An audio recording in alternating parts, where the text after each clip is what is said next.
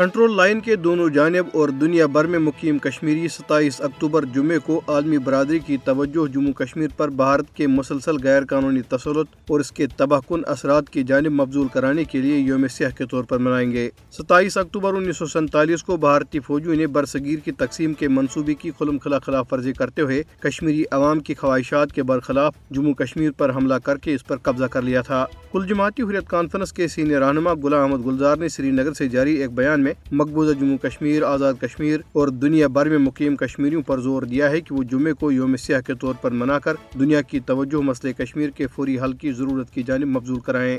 انہوں نے جمعے کو بھارت کے غیر قانونی طور پر زیر قبضہ جموں کشمیر میں مکمل ہڑتال کی بھی اپیل کی۔ ادھر بھارتی قابض انتظامیہ نے کل جماعتی حریت کانفرنس کے سینئر رہنما میر وائز عمر فاروق کو سری نگر کے علاقے خان یار میں درگاہ دستگیر صاحب کے سالانہ عرص سے خطاب سے روک دیا ہے، جو کہ کشمیریوں کے مذہبی معاملات میں بدترین مداخلت کے مترادف ہے۔ میر وائز عمر فاروق نے شیخ عبد القادر جیرانی کی درگاہ پر پورے مقبوضہ جموں کشمیر سے آنے والے ہزاروں عقیدت مندوں سے خصوصی واز کرنا تھا۔ تاہم قابض انتظامیہ نے انہیں خطاب سے روکنے کے لیے گھر میں نظر بند کر دیا۔ اس سے قبل انہیں سری نگر کے علاقے سرائے بالا میں سیرت النبی صلی اللہ علیہ وسلم کانفرنس میں شرکت کی بھی اجازت نہیں دی گئی تھی۔ انجمن اوقاب جامعہ مسجد سری نگر نے ایک بیان میں میر وائز عمر فاروق کی مذہبی سرگرمیوں پر قابض انتظامیہ کی طرف سے عائد پابندیوں کی شدید مذمت کی۔ پاک فوج کے سربراہ جنرل سید آسم منیر نے اقوام متحدہ کو مسئلہ کشمیر کے حل کے حوالے سے اپنا وعدہ یاد دلایا ہے۔ جنرل سید آسم منیر نے اقوام متحدہ کے اٹھترویں یوم تاسیس کے حوالے سے ایک پیغام میں عالمی ادارے کے لیے نیک خواہشات کا اظہار کیا۔